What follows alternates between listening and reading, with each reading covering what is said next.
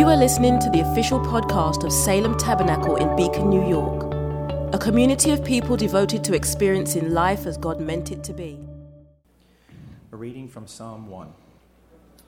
Blessed is the man who walks not in the counsel of the wicked, nor stands in the way of sinners, nor sits in the seat of scoffers.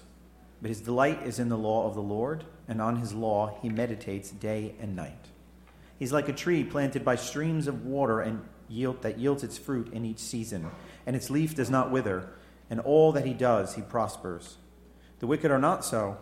They are like chaff that the wind drives away. Therefore the wicked will not stand in the judgment, nor sinners in the congregation of the righteous.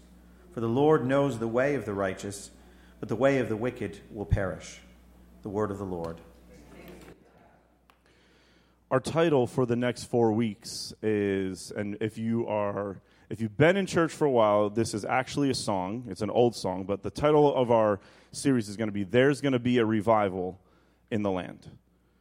And I did on purpose what Jacqueline always asks me not to do, and I violated the English language for words.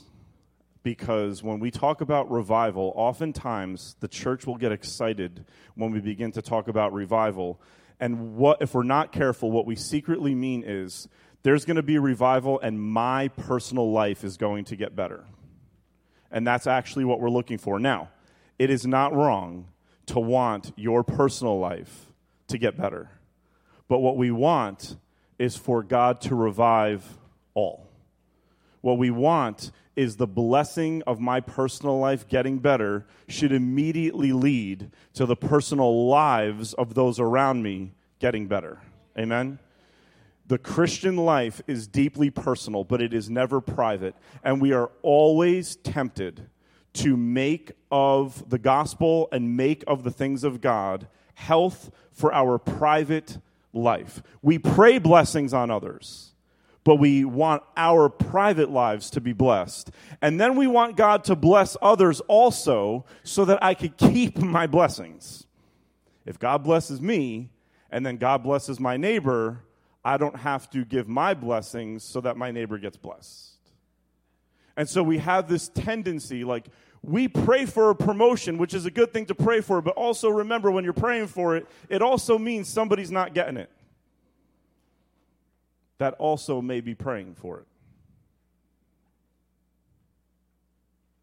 This is a great message, super encouraging. There's a way in which, how many have heard this phrase, you are more than. You, what that means is, and you've heard me say this before, but conquering in a fallen economy, conquering in the world of sinful flesh means I win Let's say it this way so everybody understands. The Giants win because the Jets lose. Good guys win because bad guys lose. Blue, which is the color of revelation, wins because green, I can't really talk about green too much but it's also like a fungus too, kind of. So it's however you want to look at it.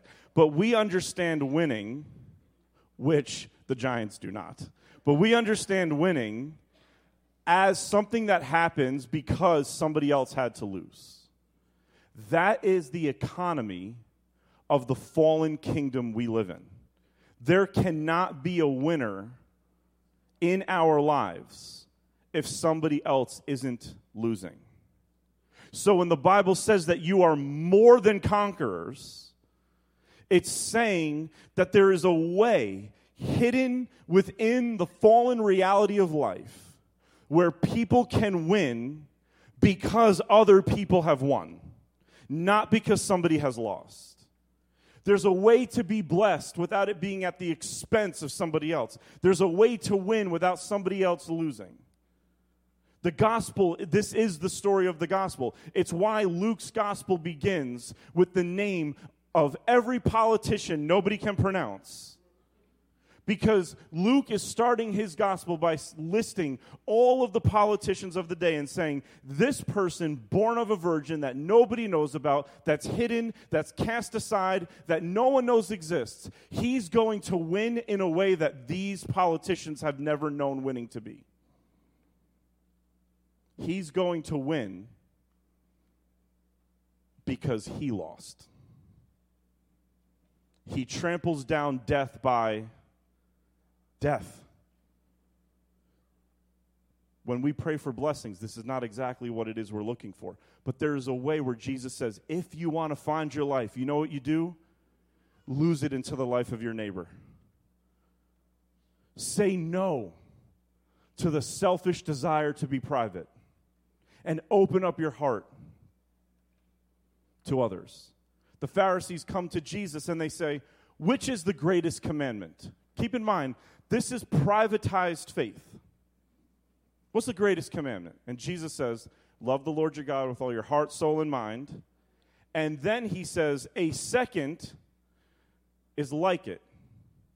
And it's interesting, he doesn't say the second is like it. He says a second is like it because he's saying the second commandment I'm about to say is actually part of the first one. Love the Lord your God with all your heart, mind, soul, and strength, and Love your neighbor the way you love yourself. Now, there are times where I think Jesus is looking at the Pharisees saying, Man, if you treated your neighbors, if you gave your neighbors the grace you all give yourself, if you gave your neighbors the patience, you do something wrong and you say, I'm having a bad week. They do something wrong and we're calling the police. Like, this is how you're treating people. If you would just treat them the way you treat yourself. But you know what's funny? When I read that this week, I feel like we're in a season where maybe it's different. Where when you hear love your neighbor the way that you love yourself, I feel like there's a good number of you in the room right now and probably even more watching. Say, I don't know if you want me to love others the way that I love myself, Pastor, because I don't love myself. It would be better for the world if I didn't love my neighbor the way that I love myself. Because then I would hate my neighbor the way that I hate myself.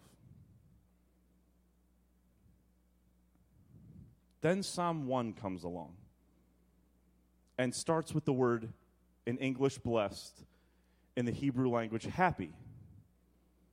Which right away, I, I looked it up and right away I was like, oh, we're going to talk about happiness? What's that?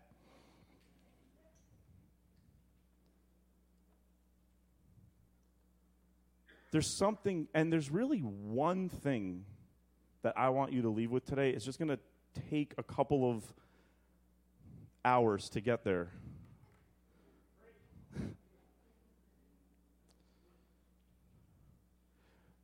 the righteous, first of all, understand this in Psalm 1 when it talks about the righteous and the wicked. This is where you have to do background work because in this psalm, the righteous and the wicked are not equated to the saved and the unsaved. The righteous and the wicked are both the people of Israel, okay? This is not about saved and unsaved people. This Psalm 1, righteous and wicked, are things that happen to the saved and the unsaved here. And what's happening is a large number of the people of Israel are now saddened, disillusioned, and confused because all the promises of God that He promised are not happening in their life. And so what they're doing is they're they're escaping Torah wisdom, the wisdom of their their sacred scriptures, and they're going to pagan sources for wisdom. And that's why David is writing the righteous do not sit in the way of sinners. They don't stand in the seat, they don't sit in the seat of scoffers he's saying that some of the people, some of the people of Israel, some of the people in the church, we could interpret that today, they are, they are faithful, they're here, but they're, eh, the, the, the reality of life versus the promises of God, there's such cognitive dissonance between them that they're starting to look elsewhere for revival. They're starting to look elsewhere for healing. They're starting to look elsewhere. They're trying to do other things to bring the feeling that they had prayed God would be able to give. And the psalmist is saying, This is not a healthy practice. We have to hang in there.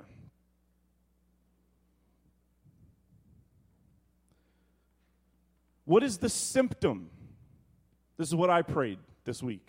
What is the symptom? How do I know, Lord, if I'm moving from one of the faithful people who is meditating on your word day and night to somebody who's starting to look elsewhere? And you see it in two very simple sentences in Psalm 1.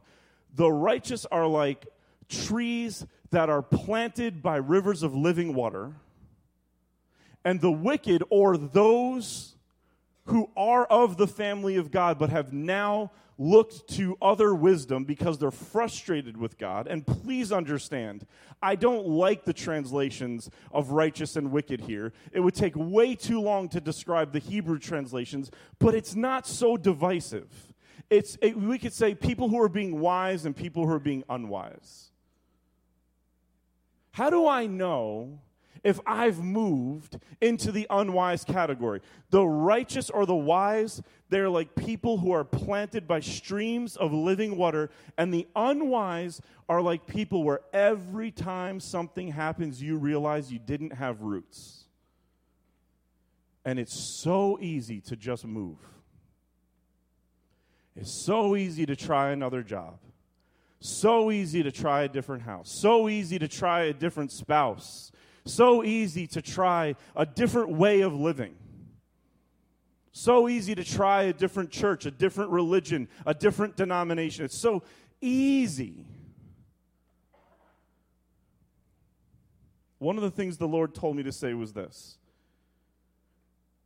reasons, and you might want to write this down for further thought reasons without roots is reckless good reasons to go someplace or do something without roots in that place is reckless.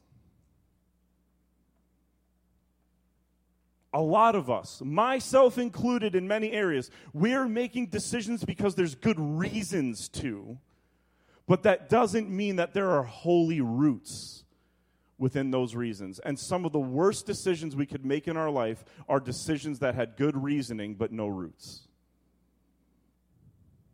Am I talking to anybody this morning? Let's do this. Do you know somebody that sounds like the person I'm talking about today? Let's do that. Let's have this like pretend gossip thing. Like this sermon is for you because I know you all know somebody who. You, Pastor, I have a friend who. Yes, okay.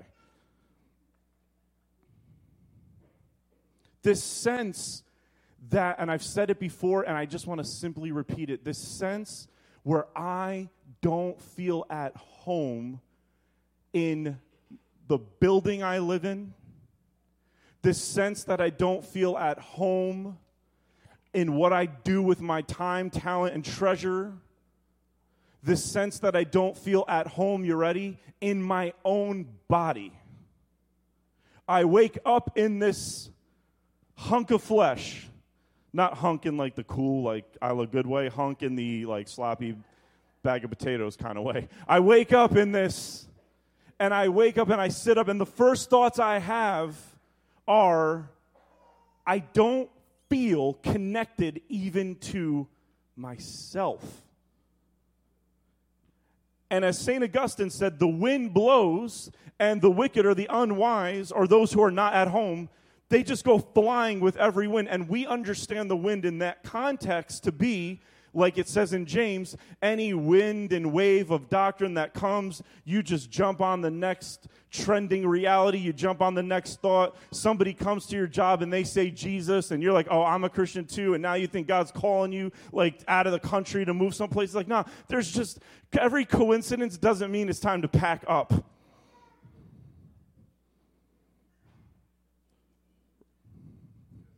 We got to be deeper than that. Sometimes in my life, in my life, the things that seemed the most out of tune with each other were the things that God was telling me. The things that seemed like they didn't line up to the plans that Jacqueline and I had seemed like what God was actually ended up doing in our life. So sometimes there's a harmonious note and it's like that's the Holy Spirit. And sometimes there's a sour note playing in your life because the tune of God is trying to make sour the tune that you're living by.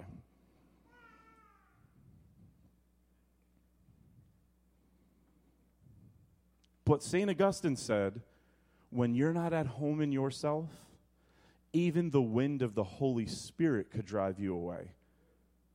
Because when the responsibilities that God places on your life hit, as Jesus said, and you don't have root deep within yourself, even the things of God can nudge you and move you.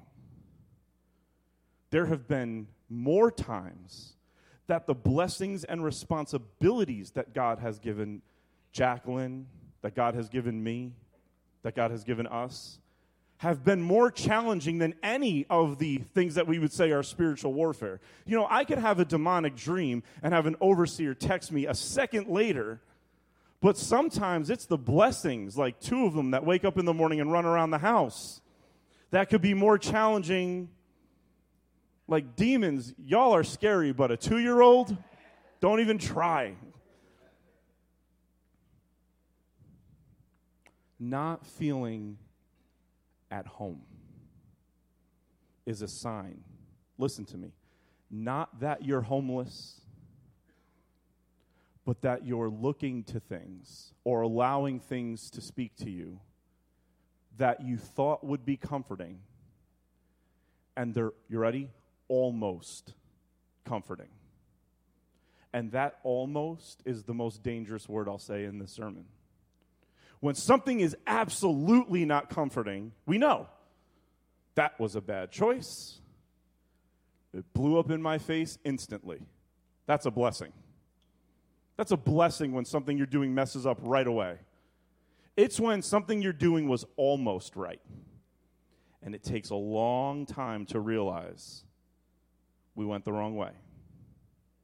Like when we went north on the Taconic instead of south, and we were talking so much I'm like, why do all these exits sound like Native American Indian names? This doesn't, it doesn't sound like we're getting closer to Yonkers. This is not, we went the wrong way and didn't know because we were having such a good conversation. It was something good that kept us from seeing we were going the wrong way. It's not as cut and dry as people make it out to be.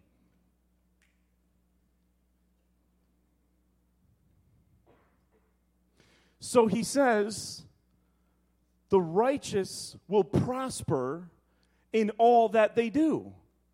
And I read that and I'm like, really though? Because if that's true, the way I understand it, it would seem that nobody I know is righteous. No offense. Not everything I do prospers. Can you believe it? Please don't be dismayed at this, but I make mistakes too. I know, you can't believe it. It's a shock. I've had a misstep or two in my life, Salem. It's the worst about becoming the pastor of a church that you grew up in. Everybody's like, yeah, we know.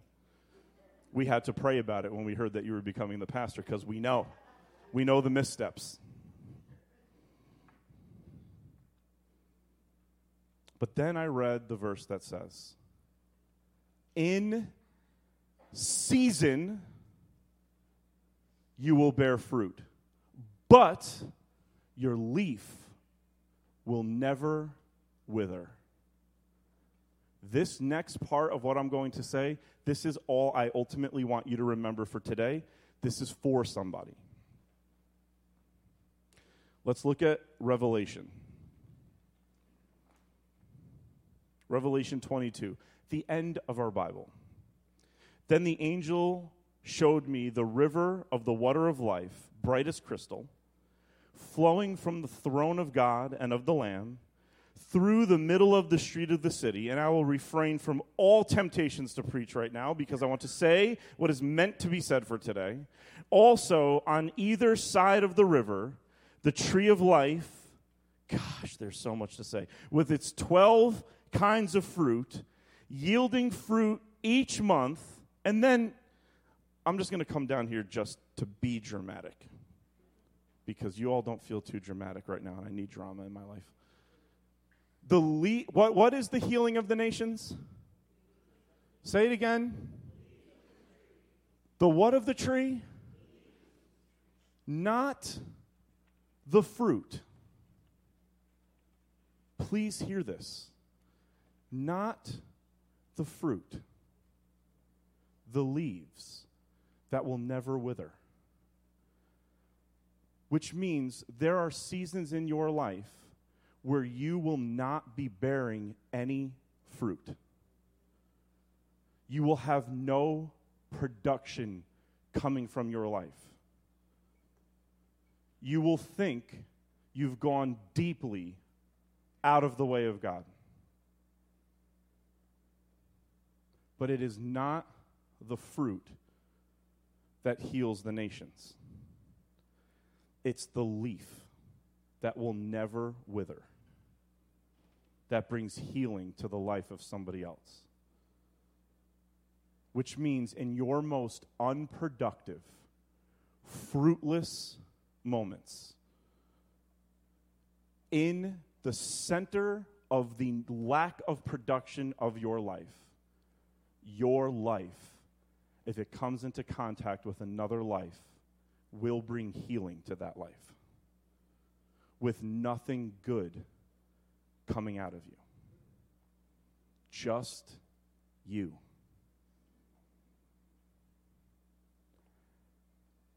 Think about that. Love your neighbor as yourself. And many of us hate ourselves because we don't think we're bearing fruit. And maybe you're not. But that is not what brings healing.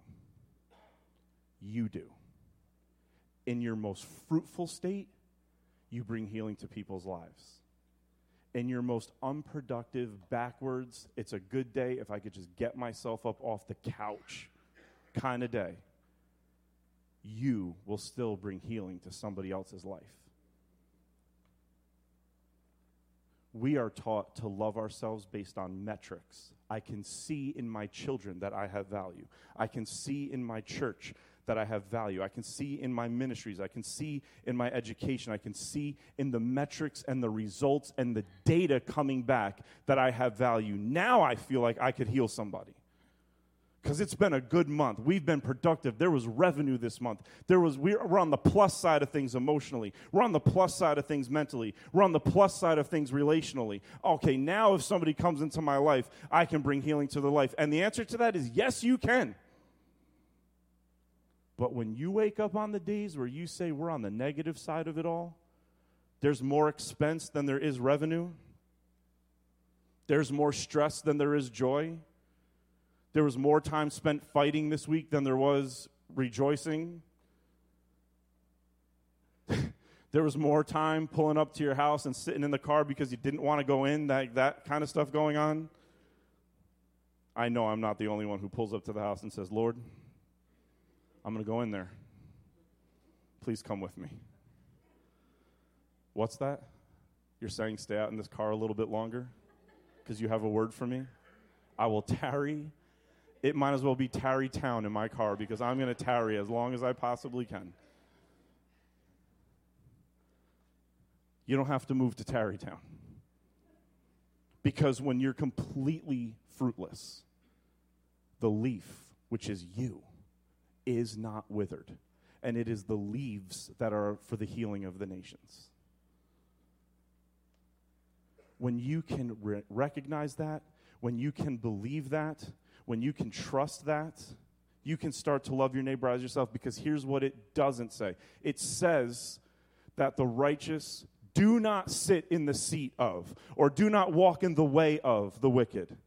But I love this line Jesus does not walk in the way of sinners, but he stands in their way all the time.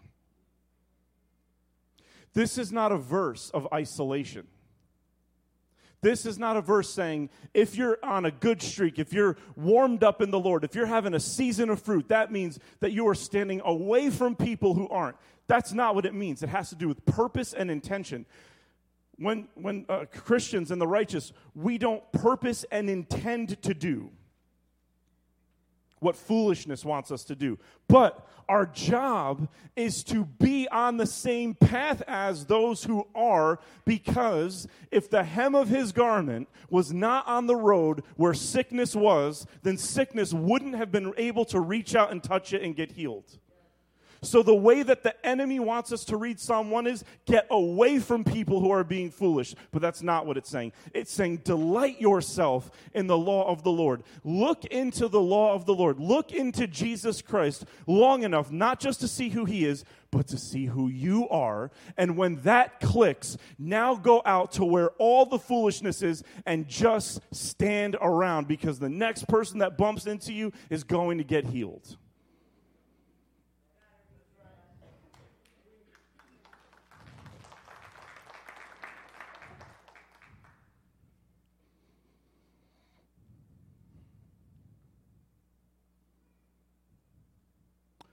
The psalm is a psalm of hope for the end.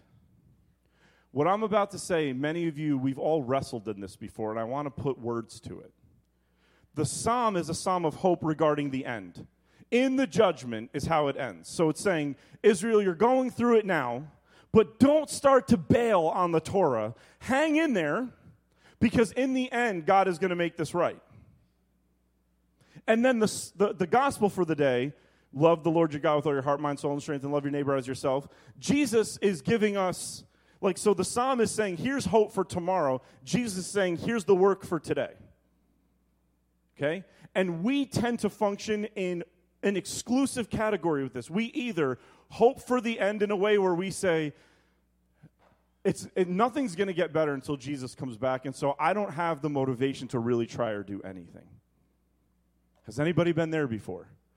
Faced with things like social injustice, you're just like, what can we do? Faced with what's going on in the Middle East, it's like, what can we do? What can we do? And then Jesus is saying, Love your neighbor as yourself, and good things will happen. So some of us get, listen to me, locked into hope in a negative way where we say, The end is going to be good, but there's nothing for me to actually do now. Then some of us get locked into work and we say, just give me the things to do. Tell me what the right thing to do is. Tell me what the wisdom is right now, and I'll do it, and then I'll know that something good will happen. And we get locked into work oriented resolve. So we're either stuck in hope, saying, I'm hoping for the future, but there's nothing to do now, or we get stuck in proverbialism and we think, give me the, give me the A plus B, and I'll get us to the equal C and this situation will be taken care of. None of those work by themselves. Hope for the future anchors the reason why you work today. You don't work today because there's guaranteed to be results today. You work today because there's a hope for tomorrow. And our work for today reminds ourselves, each other, and the world outside of these walls that there is hope for tomorrow. Our job is not to bring resolve into anybody's life. Our job is to remind them of hope. Well, how do we do that?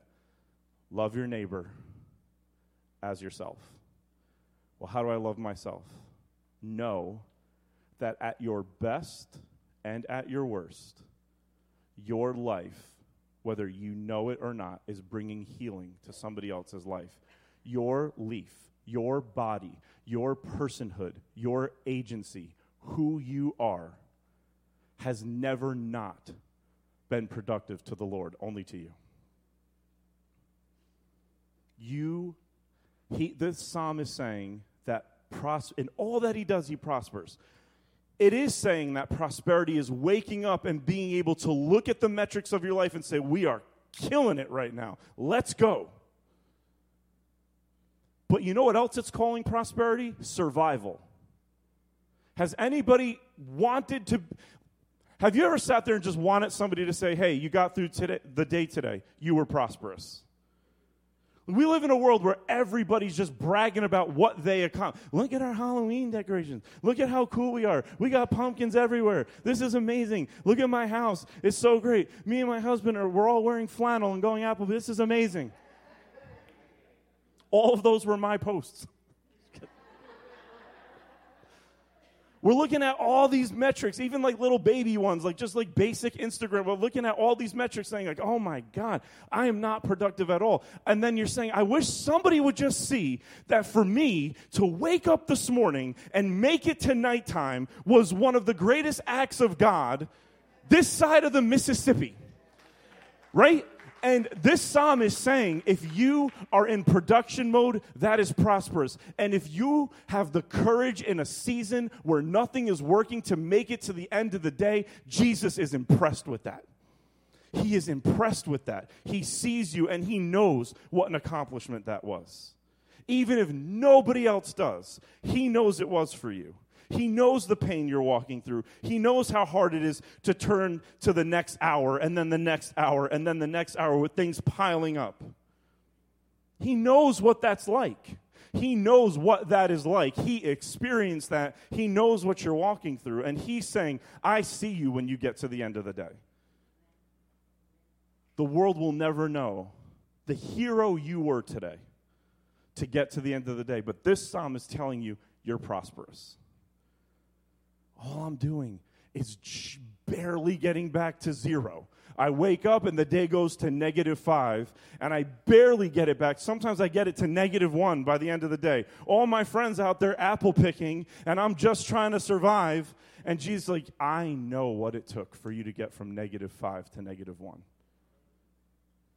And somebody bumped into you today that was at negative eight, and you will never know that they just bounced up to negative one with you because you were humble you were low to the ground. You were honest.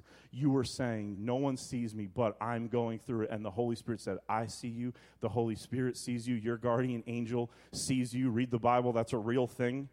We see you. And your life was as healing for other people today as all them people apple picking. That's how you can love your neighbor as yourself. Because when you are at your worst self, your leaf is not withering it's not dying. You, you might not be in the season for bearing fruit, but you are always in the season for bringing healing to somebody else's life. That's revival. Revival is not bigger houses, more money, more cars, more clothes. Revival is letting people know that tomorrow is worth waking up to. Let's stand to our feet this morning.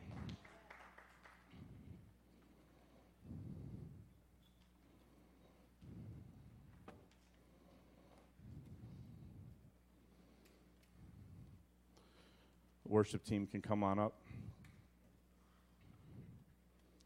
Ian, can you put up the last verse of Psalm 1, verse 6?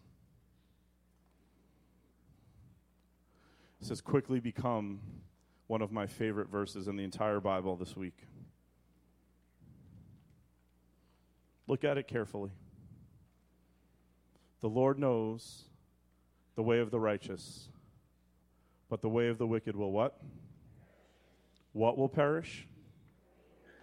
The what of the wicked? What doesn't it say? It doesn't say the wicked will perish. Let it sit. This is why Jesus is more than a conqueror. Because he can destroy the wickedness in the wicked so that they become the righteous. You want to see proof of that? I'm looking at a lot of proof of that. Except Jacqueline, she was always righteous.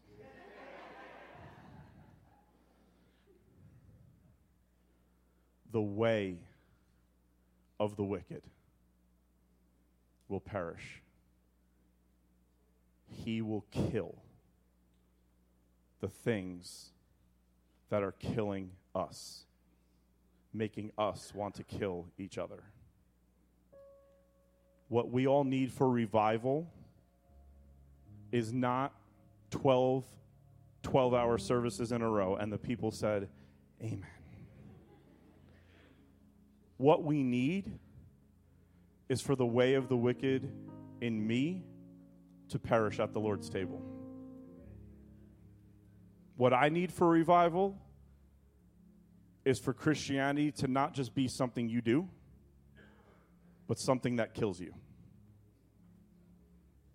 That kills the way of the wicked in you. So that there's only the righteous. That's the life we're living right now. Anybody who says to themselves, I still have wickedness in me, I'm doing it wrong, that's wrong. He is slowly destroying the way of the wicked in you He will never harm you at all. He will never harm you at all. He'll hurt you, but He won't harm you. You'll go through pain, but He doesn't make you suffer. Evil does, but He doesn't. Let Him hurt you, He won't harm you. His hurt heals. It's growing pains, not harmful pains. He waited, it says it crystal clear in Scripture. It said, when Judas, when Satan had entered Judas, then Jesus got on his hands and knees and washed Judas's feet. He waited until Judas was inhabited by wickedness, and then he washed the wickedness right out of him.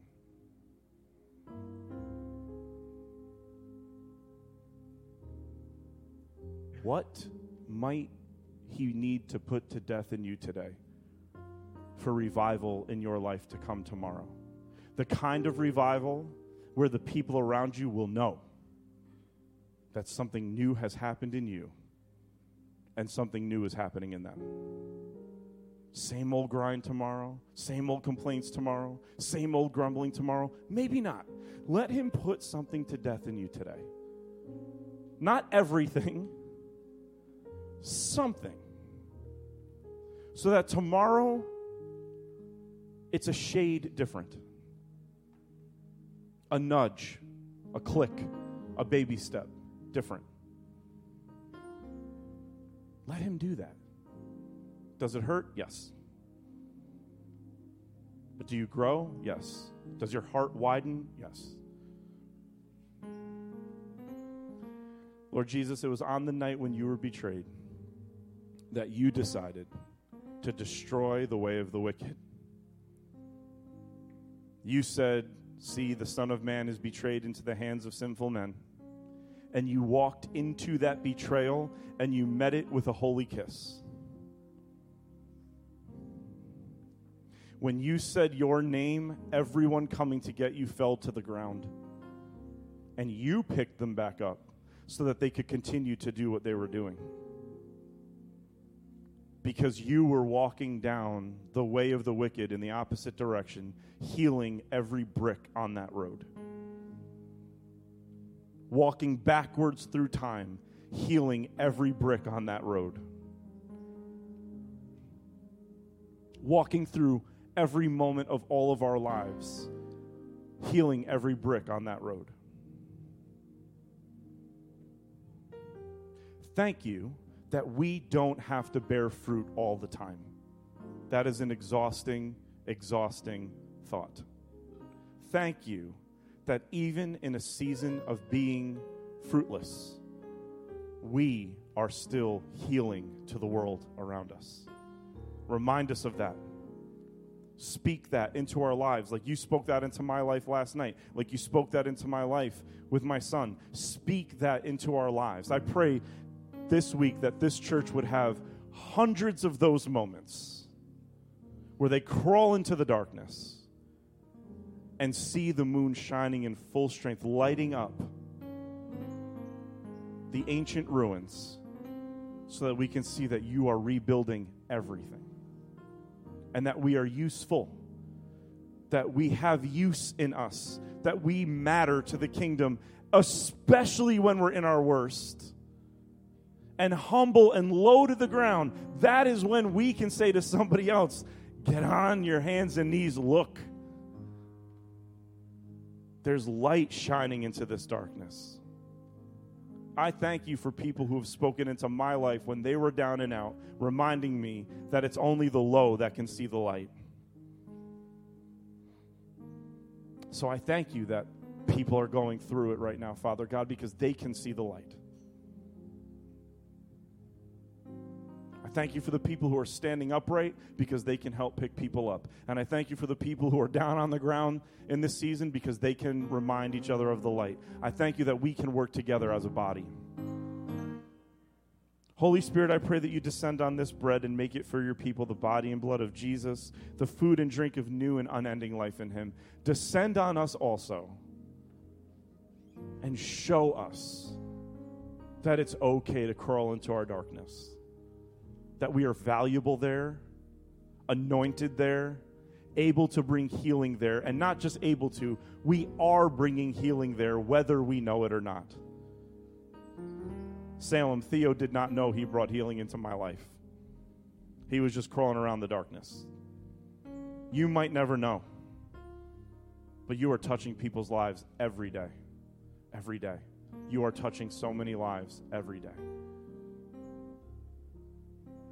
These are the gifts of God for the people of God. You're welcome to come. I'm going to ask Elder George to stand here. I'm going to ask Elder Bill if he would stand over here. Come and receive. And when you come to the front, just ask the Lord, what way are you putting to death today? And say yes to it.